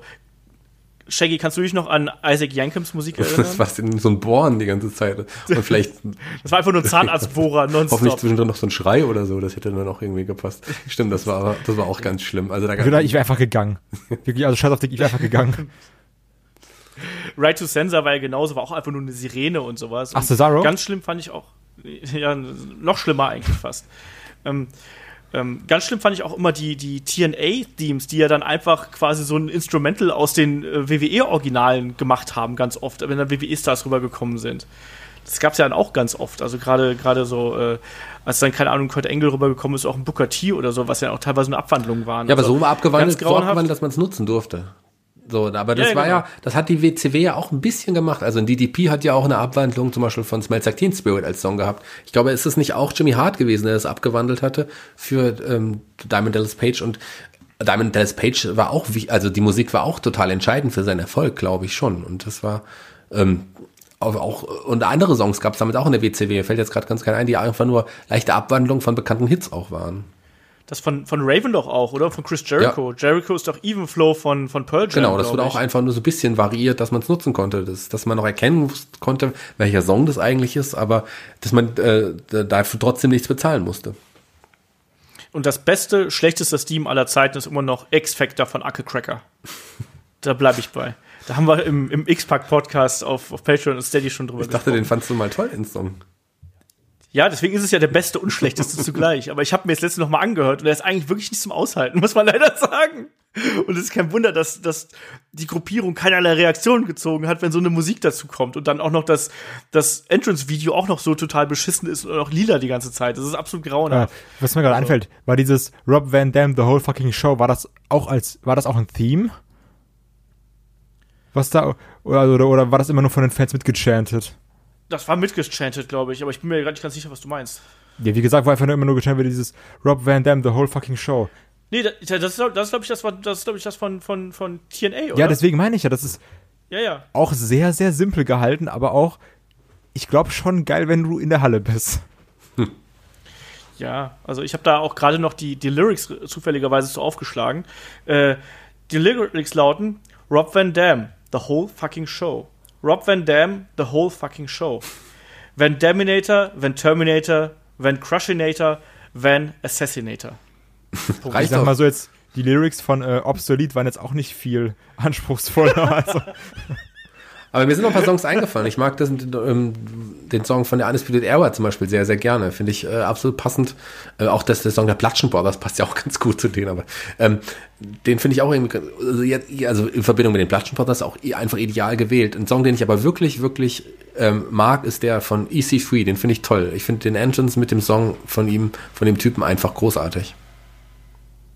Ja, das, äh, das stimmt schon. Das kann man so machen. Aber auch da, ne, da hat man sich halt auch eben was überlegt in, in der Kombination aus dem Theme und eben aus dem Entrance. Und äh, das, ist, das ist schon was. Also das Theme macht ganz, ganz viel aus und die Musik macht ganz, ganz viel aus. Und wir haben gerade auch schon drüber gesprochen. Ne? Es gibt auch immer wieder Live-Performances. Ne? Wir haben gerade Motorhead angesprochen gehabt. Es gab auch Living Color mit Cult of Personality bei WrestleMania 29.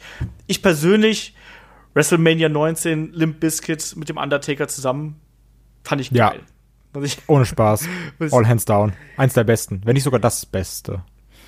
Das- Das Lustige ist, dass es ja total zu einem absolut ja, äh, sinnfreien Match gewesen ist eigentlich. Ne? War doch damals gegen, gegen Albert und Big Show, oder? War es nicht das? Aber der Undertaker hatte ja in seiner Karriere leider sehr, sehr viele ähm, ja, wirklich unwichtige Matches bei WrestleMania, bis man irgendwann gemerkt hat, huch, der ist ja immer noch unbesiegt, la- lass uns doch doch eine Geschichte draus machen. Aber wenn man sich die Gegner, die er im Vorfeld an, äh, hatte, anschaut, Da dann, hätte der Shaggy auch geschafft. Also jetzt mal. da, ja, also ein Giant Gonzalez oder ein Kamala oder so, hätte ich mit Kais Hilfe bestimmt auch noch besiegt. Ja. Ja, natürlich, aber nur wenn Kai zu He's Just a Sexy Kai reinkommt. Getanzt und er hätte sich abgelenkt und dann hätte ich von hinten einrollen können. He's Just a Sexy Kai. Sexy Kai. Ja.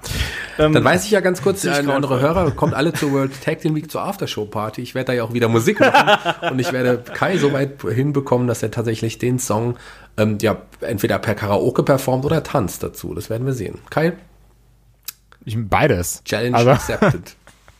ja, sicher. Bin, ich bin dabei. kaufen wir ihm noch so ein paar Chaps dazu? Nee. Kai muss nichts anderes anziehen, außer also das im freien Oberkörper zu machen. Nein. Ich will auch diese, schon. ich will auch die- diese, diese Ketten, Kettenoberteile, die, die Shawn Michaels hatte.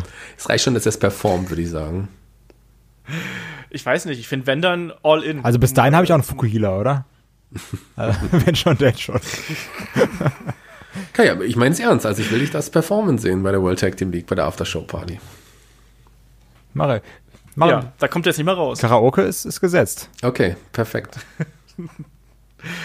Ja, wir wollten, glaube ich, noch über ein paar, bevor es hier wieder komplett ausartet irgendwie, ähm, wir wollten noch über ein paar Wrestler sprechen, die ja auch selber Musiker sind und bei denen man das dann auch mal gesehen hat. Ich glaube, der bekannteste ist wahrscheinlich Chris Jericho, oder? Also mit Fozzy. Ja, Ähm, das stimmt. mögt ihr Fo- Fozzy eigentlich? Kai? Ist mir super egal irgendwie. Also, also jetzt nicht nach dem Motto, ich habe ich hab nicht reingehört oder sowas, aber mir gibt die Musik einfach gar nichts.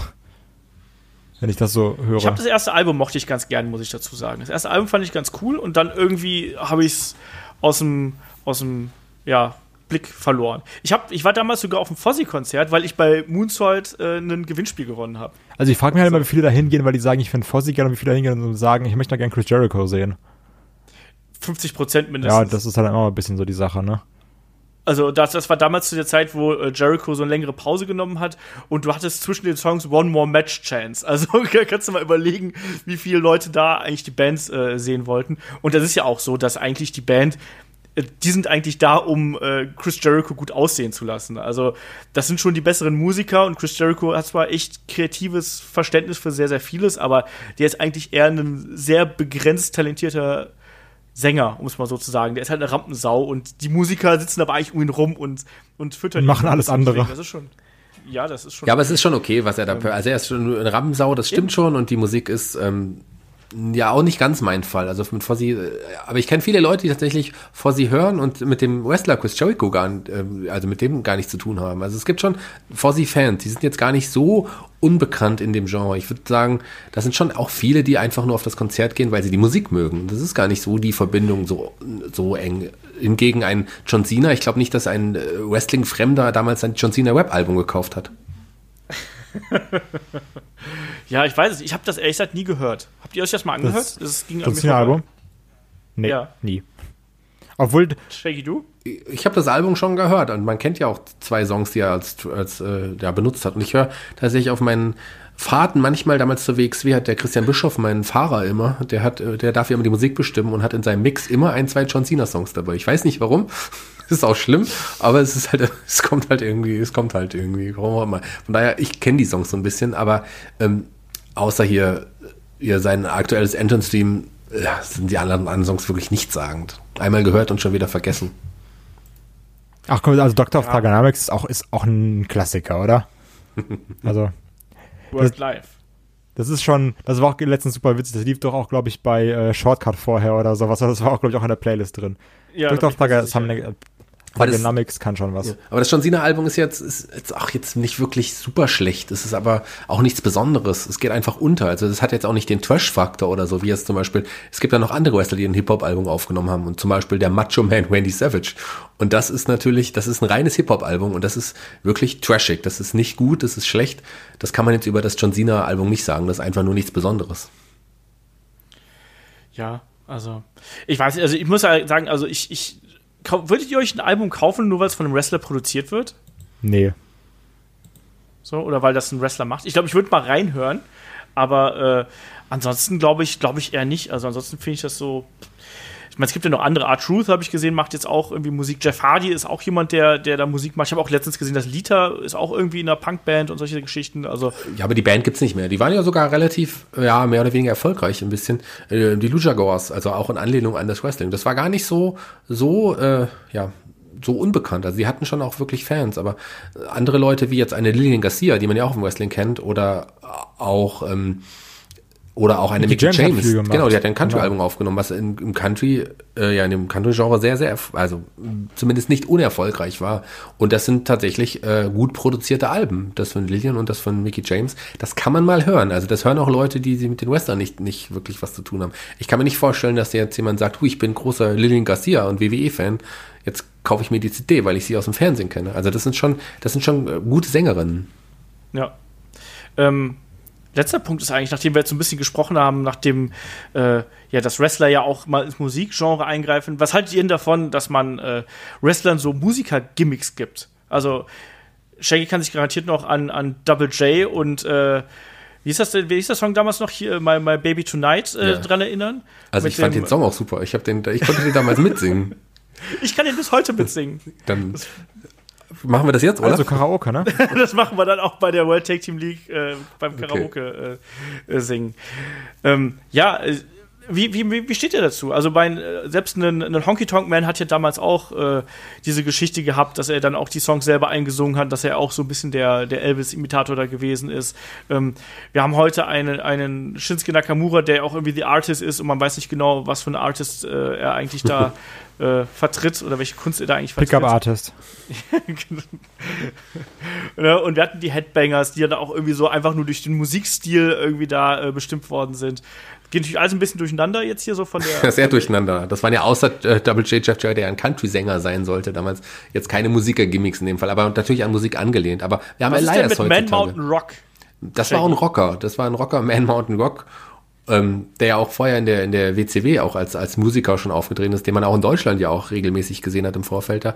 Ähm, das war ein Musiker, der ja auch tatsächlich in Anführungsstrichen Konzerte im Ring gegeben hat. Aber so ein Elias bringt es heute irgendwie auf die Spitze. Der hat ja, gibt ja seine Elias, kleinen ja. Konzerte, bringt, hat eine Dokumentation zu seinem Album, was ungefähr, was glaube ich fünf Songs irgendwie, also eine EP eigentlich ist, ähm, ja, Dokumentation rausgebracht. Also der, da reitet man ja wirklich rum, dass es ein Musiker ist. Der hält- findet sich ja größer als Bruce Springsteen, macht sich über die Musiker, die bekannten Musiker, die vielleicht aus der Stadt kommen, wo er gerade auch in, ähm, im Ring steht, ähm, lustig. Also Die EP ist auch echt nicht schlecht, ne? Also die kann man sich wirklich anhören. die ist gut produziert, aber die, selbst das würde sich niemand kaufen, der nicht WWE schaut, glaube ich. Also Ach da, nein, auf keinen Fall. das ist jetzt nicht äh, mainstreamig genug, um dass es auch andere Country-Fans anspricht, weil das schon sehr auf den Charakter bezogen ist.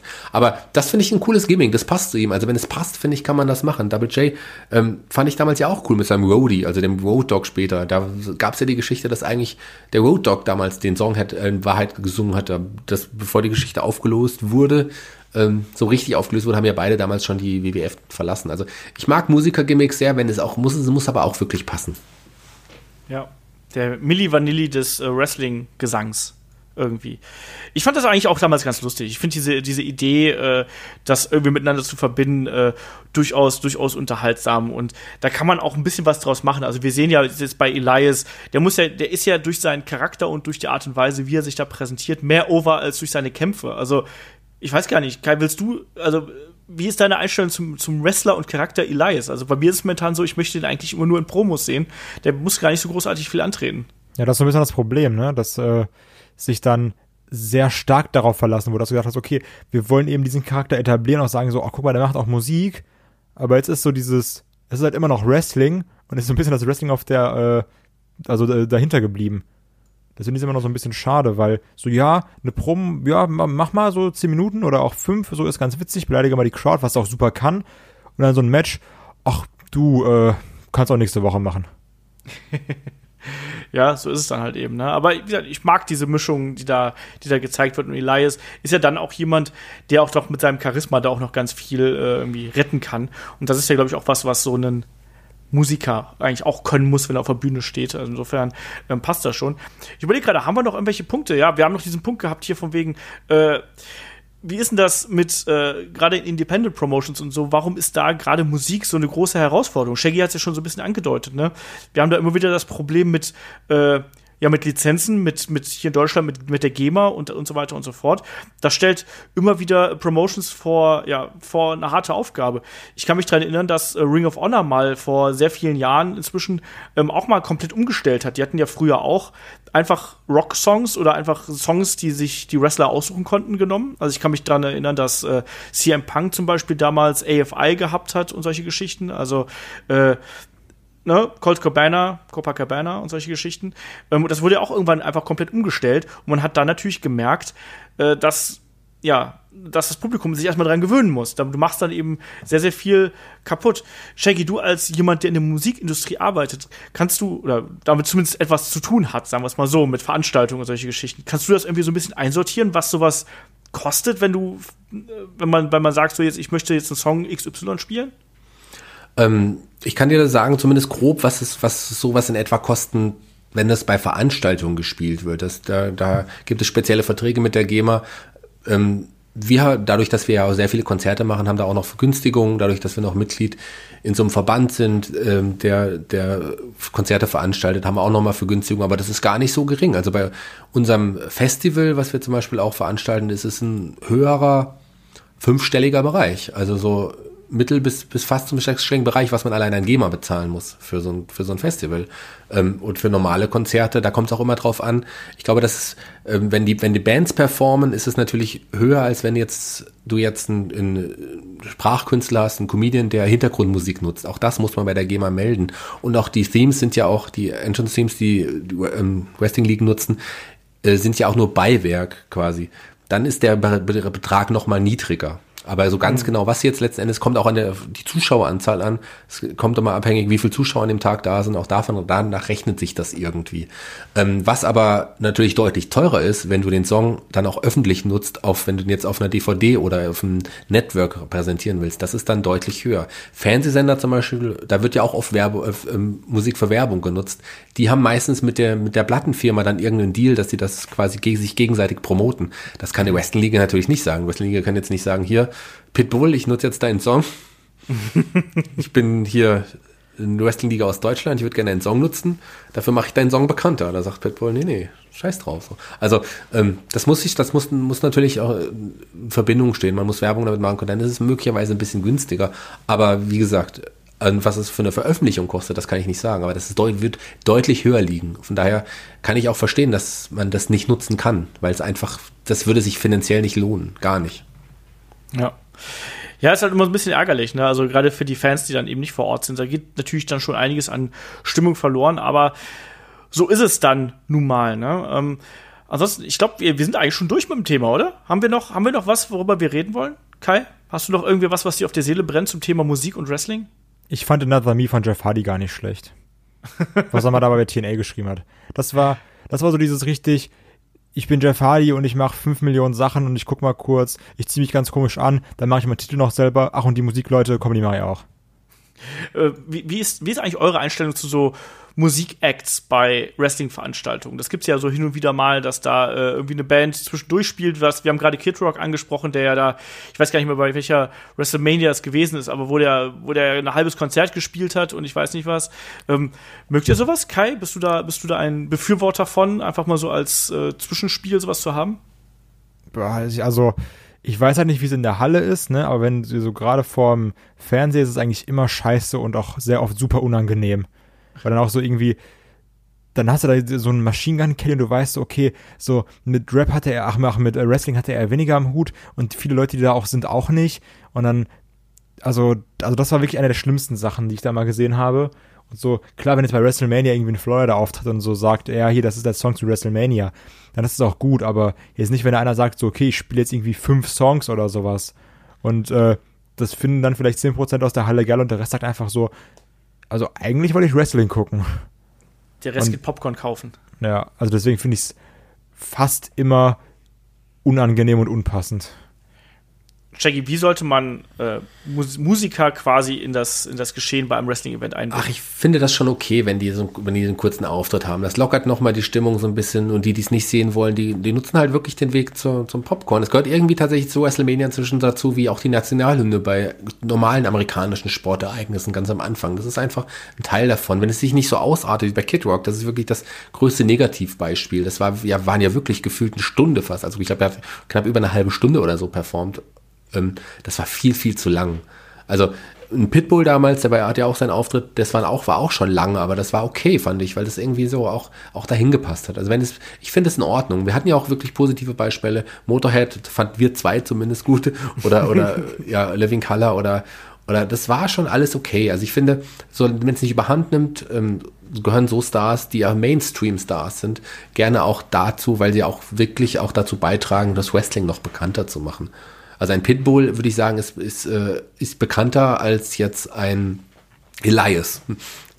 ja, das, das stimmt wohl. Ich, bin- ich finde sowas eigentlich auch ganz geil. Also gerade, wenn das wirklich dann auch zu dem, ja, zu dem Happening passt. Also bei einer WrestleMania finde ich das äh, vollkommen okay und äh, solange es eben einen gewissen Rahmen übersteigt. Aber ich mag es zum Beispiel ganz extrem gern, wenn du ähm, äh, Themes live gespielt hast. Das finde ich in, in neun von zehn Fällen gefällt mir das äh, wirklich ausgesprochen gut. Und Das meinte ich auch nicht schlimm übrigens, ne? Also, so. ich meinte wirklich, wenn jetzt irgendwie sagt so, Du hast, oh, du hast gerade noch Lemmy gedisst. der, der, aber da war auch der Auftritt einfach scheiße. Also, ich, aber was ich jetzt gerade meinte, war wirklich dieses, jetzt tritt nächste Woche äh, Künstler XY oder sowas ja. auf. Klar, so live gespielte Themes sind fast immer gut. Fast. Hallo Lemmy. Oh, Na, also, das, aber komm, das, also jetzt, das war Das keine gute. Live-Performance. Sag mal bitte ehrlich. Also, das kannst du mir jetzt nicht erzählen. Es ist einfach egal.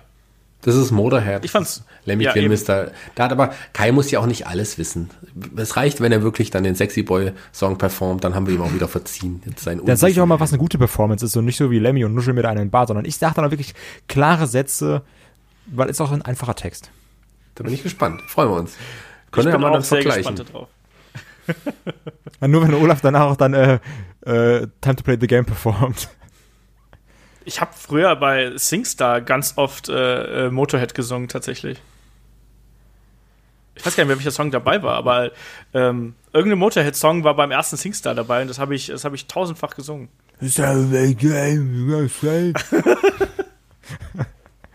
äh, kleiner lass uns, Olaf, lass uns hier einen Deckel drauf machen und lass uns noch mal, wir haben noch, haben noch ein paar Fragen erreicht, lass uns lieber dazu Genau, kommen, bevor ihr noch weit über Motorhead, äh, also ich will, will keinen von euch beiden Motorhead performen sehen. Was? Dann komme ich nicht. Dann bin ich raus. Genau. Genau. Ihr wisst da draußen, ähm, Fragen schickt ihr an fragen.headlock.de. Wir nehmen diesen Podcast quasi einen Tag nach der Veröffentlichung des anderen Podcasts auf, weil wir aus Zeitgründen das nicht anders hinbekommen haben. Deswegen sind heute genau ein paar Fragen reingekommen, genau zwei, passenderweise. Ähm, einmal äh, fragt der Niklaus uns äh, über YouTube, ähm, wie wahrscheinlich findet ihr es, dass nächstes Jahr die Frauen WrestleMania Headline werden? Und weil ich Shaggys Antwort schon kenne, äh, frage ich zuerst den Kai. Also es gibt zwei Sachen. Zum einen ist halt gerade das mit Ronda Rousey unfassbar groß. Und ich wäre auch nicht böse darum, Ronda Rousey zu sehen äh, gegen Charlotte oder sowas. Auf der anderen Seite haben wir aber noch Roman Reigns. Und Roman Reigns ist eigentlich das gesetzte Main Event. Also es kann eigentlich wirklich nur Ronda Rousey gegen Roman Reigns geben. Alles andere macht keinen Sinn. Und ähm, ach, ich- also ja, so wäre natürlich schön, aber ich finde, für mich gehört trotzdem der Hauptmännertitel ins Main Event von WrestleMania. Und wenn du jetzt wirklich sagst, okay, die Frauenfehde ist gerade das Größte, was wir haben, dann nimm halt das, aber nimm's nicht wieder, um zu sagen so, oh, unser WrestleMania wurde von Frauen geheadlined, weil das fände ich wieder genauso Käse wie dieses äh, Hell in a Cell Matches und Iron Man Matches, einfach nur um zu machen, wir hatten sie jetzt. Also ich glaube halt schon, dass das möglich ist. Ähm, deswegen, wie wahrscheinlich ist das? Keine Ahnung. 40 Prozent, 50 Prozent. Ich bin da, ich bin da noch sehr, noch sehr zwiegespalten, weil wie Kai schon sagt, ich glaube, es ist, ähm, es wäre eine gute Idee, wenn man auch wirklich dann ein Main Event hat, der entsprechend aufgebaut ist mit zwei Kontrahentinnen, die dann wirklich auch das Standing haben. Hat man mit Ronda Rousey und Charlotte so zwei so Kandidaten? Ja. Also, das kann man machen. Und ich sehe auch zum Beispiel, dass Ronda Rousey momentan äh, ein größerer Star ist als, weiß ich nicht, 95% des Männerrosters. Ähm, entsprechend ist da, halte ich das durchaus äh, für möglich. Ob es jetzt wahrscheinlich ist, werden wir noch, äh, werden wir noch abwarten. Aber für möglich äh, halte ich das auf jeden Fall. Und der Shaggy hält das sogar für sehr, sehr, sehr wahrscheinlich. Nein, ich halte das nicht für sehr, sehr wahrscheinlich. Ich bin mir sicher. Ich würde sagen, bei die Wahrscheinlichkeit liegt bei 100 Prozent. Ähm, ich sage das seit Monaten schon. Ich habe das, glaube ich, weiß, könnt ihr mal nachschauen, bestimmt vor über einem halben Jahr das erste Mal schon gesagt. Nach dem Ronda Rousey Debüt, dass wir bei WrestleMania im nächsten Jahr den Main Event Ronda Rousey gegen Charlotte sehen werden. Und da bin ich mir sicher. Sollte es nicht kommen, würde ich jedem hier aus dem Headlock-Team sicherlich ein Getränk oder ein Essen ausgeben. Aber ich bin mir unglaublich sicher, dass wir nächstes Jahr den ersten Frauen-Main Event bei WrestleMania sehen werden. Anders kann ich es mir nicht vorstellen. So, Punkt. Nächste So. Frage. Nächste Frage. Ähm, äh, Bullet Club for Life fragt via YouTube: Habt ihr All In gesehen? Da gehe ich auch wieder drüber. Ich habe es nicht gesehen. Ich frage mal bei Kai. Nee, habe ich nicht gesehen, ich habe nur gelesen, was passiert ist. Ja, also quasi an dem Tag, wo wir jetzt den Podcast aufnehmen, ist das Event gerade online gegangen. Ich habe es echt noch nicht äh, sehen können, weil zu viel zu tun. Aber der Shaggy hat sich's angeschaut. Ich habe es mir tatsächlich angeschaut, nicht ganz jeden Kampf äh, komplett. Ich habe ein bisschen noch geskippt, weil ich auch nicht so viel Zeit hatte. Aber ich hatte Sonntagnachmittag mal frei und habe die Möglichkeit. Es gab sie auch über die die Fight App konnte man das auch verfolgen und doch für die andere App weiß ich nicht, wie die gerade hieß. Da gab es es gab es auf jeden Fall auch noch. Ähm, Ich habe es gesehen und ich muss sagen, ich fand, war wirklich geflasht. Ich fand es super großartig. Eines meiner Lieblings, ja, Großereignisse der letzten Jahre, mindestens definitiv. Es ist einfach, es hat wirklich jeden erreicht. Die, die älteren Leute, die schon ewig lang dabei sind, wurden angesprochen mit ganz vielen Geschichten. Die jungen Leute, die Leute, die mit Indie-Wrestling sich beschäftigen, aber auch die Leute, die sich Mainstream auskennen, auch die wurden angesprochen. Auch die Leute, die Being the Elite schauen, da gab es Insider. Also es war wirklich für, rundum gelungen. Es gab sicherlich ein paar Ausreißer nach unten, ähm, aber da waren einfach so richtig, richtig tolle Sachen. Auch, die, auch Sachen, die nicht jedem gefallen würden, wie die Riesenpenisse. Die Riesenpenis-Druiden. es gab wirklich, wie an Anlehnung an den Undertaker, Leute in Riesenpenis-Kostümen ähm, bei einem Entrance von Joey Wine. Und da hat es natürlich auch auf jeden Fall richtig gut gepasst. Also es, es, es war großartig. Es war ein tolles Turnier, äh, ein tolles, tolles Ereignis mit großartigen Kämpfen. Also so wrestlerisch gesehen äh, hat jetzt, also kann vielleicht NXT da mithalten, was die Qualität der Kämpfe anging. Es war einfach toll. Ich fand es super. Mir hat es richtig Spaß gemacht, das zu schauen. Ich würde jedem einfach nur empfehlen, das nachzuholen, wenn ihr es noch nicht gesehen habt. Ja, das wird auch nachgeholt. Äh, Kai und ich haben auch noch am Wochenende drüber gesprochen. Vielleicht machen wir da ein Special äh, noch so im Nachgang äh, äh bei Patreon und Steady und hauen da noch was raus. Äh, schauen wir einfach mal. Vielleicht äh, kann der Shaggy da ja auch mitmachen. Sollte ich auch.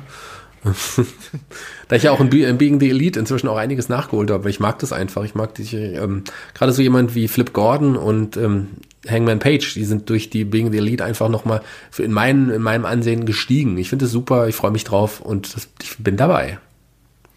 So, und äh, wir sind jetzt nicht mehr dabei, weil wir sind durch jetzt schon mit dem Podcast. Also wenn ihr noch Fragen an uns habt, schickt uns die an fragen.headlock.de, postet die unter das Video, ähm, postet die unter dem Beitrag äh, auf headlock.de. Ähm, Unterstützt uns gerne natürlich bei äh, Patreon und Steady. Ich habe es heute mehrmals angesprochen. Da gibt es dann inzwischen weit über 60 Podcasts äh, obendrauf. 5 Dollar, 5 Euro seid ihr dabei. Ähm, falls ihr uns anderweitig unterstützen möchtet. Es gibt natürlich auch noch unseren äh, Amazon Affiliate Link auf der Seite. Es gibt ähm, unser PayPal Spendenkonto, wenn uns da äh, äh, äh, was zukommen lassen möchtet. Und wer möchte, kann natürlich auch eins unserer Headlock-Shirts kaufen, die es auch immer noch gibt. Äh, schickt uns da einfach eine Mail an äh, am besten einfach auch an fragen.headlock.de, das ist am einfachsten, habe ich alle auf einmal. Und damit würde ich sagen, sind wir durch. Nächste Woche, da gibt es dann einfach etwas ganz, ganz Besonderes, denn der gute Chris äh, darf nächste Woche das äh, Performance Center äh, besuchen und begutachten und wird uns da äh, ein bisschen ja dran teilhaben lassen, wird über die Bedeutung des Performance Centers hier mit mir äh, schwadronieren, wir werden darüber sprechen, äh, wie sich das Ding entwickelt, wie da äh, trainiert wird und so weiter und so fort. Also exklusive Einblicke sozusagen direkt von vor Ort und ich sag mal so, das Performance Center ist ja für uns alle schon ein bisschen weiter weg und gerade auch im Hinblick, dass es jetzt bald äh, hier die äh, Tryouts in Deutschland gibt, glaube ich, ist es eine sehr interessante Sache, einfach auch mal so den Fokus auf das Performance Center von WWE zu werfen. Und ich sag, äh, wie gehabt, ich danke euch allen da draußen fürs Zuhören und ich danke äh, Shaggy und Kai dafür, dass sie hier mal wieder mit mir eine lustige Stunde verbracht haben. Und äh, ja, gehabt euch wohl und wir hören uns nächste Woche wieder. Macht's gut, bis dahin, tschüss. Tschüss. Ich sage auch Tschüss und Dankeschön. Und als kleinen Teaser und weil ihr die Fans so liebt, wird Kai jetzt noch ein paar Zeilen aus Sexy Boy performen. Bis zum nächsten Mal. Kai, dein Moment. Und los geht's.